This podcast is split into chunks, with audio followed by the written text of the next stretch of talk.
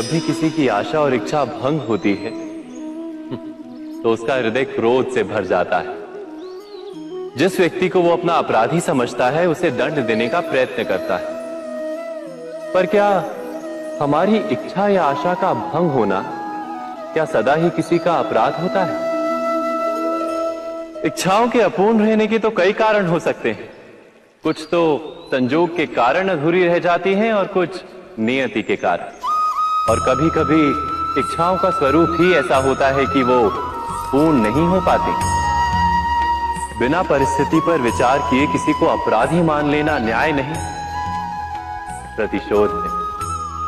न्याय का आधार तो दया है, करुणा और प्रतिशोध का आधार क्रोध, अहंकार अर्थात हृदय में करुणा धारण किए बिना किसी के अपराध के विषय में विचार करना। किसी को दंड देना, क्या अपने आप में ही अन्याय नहीं? स्वयं विचार कीजिए।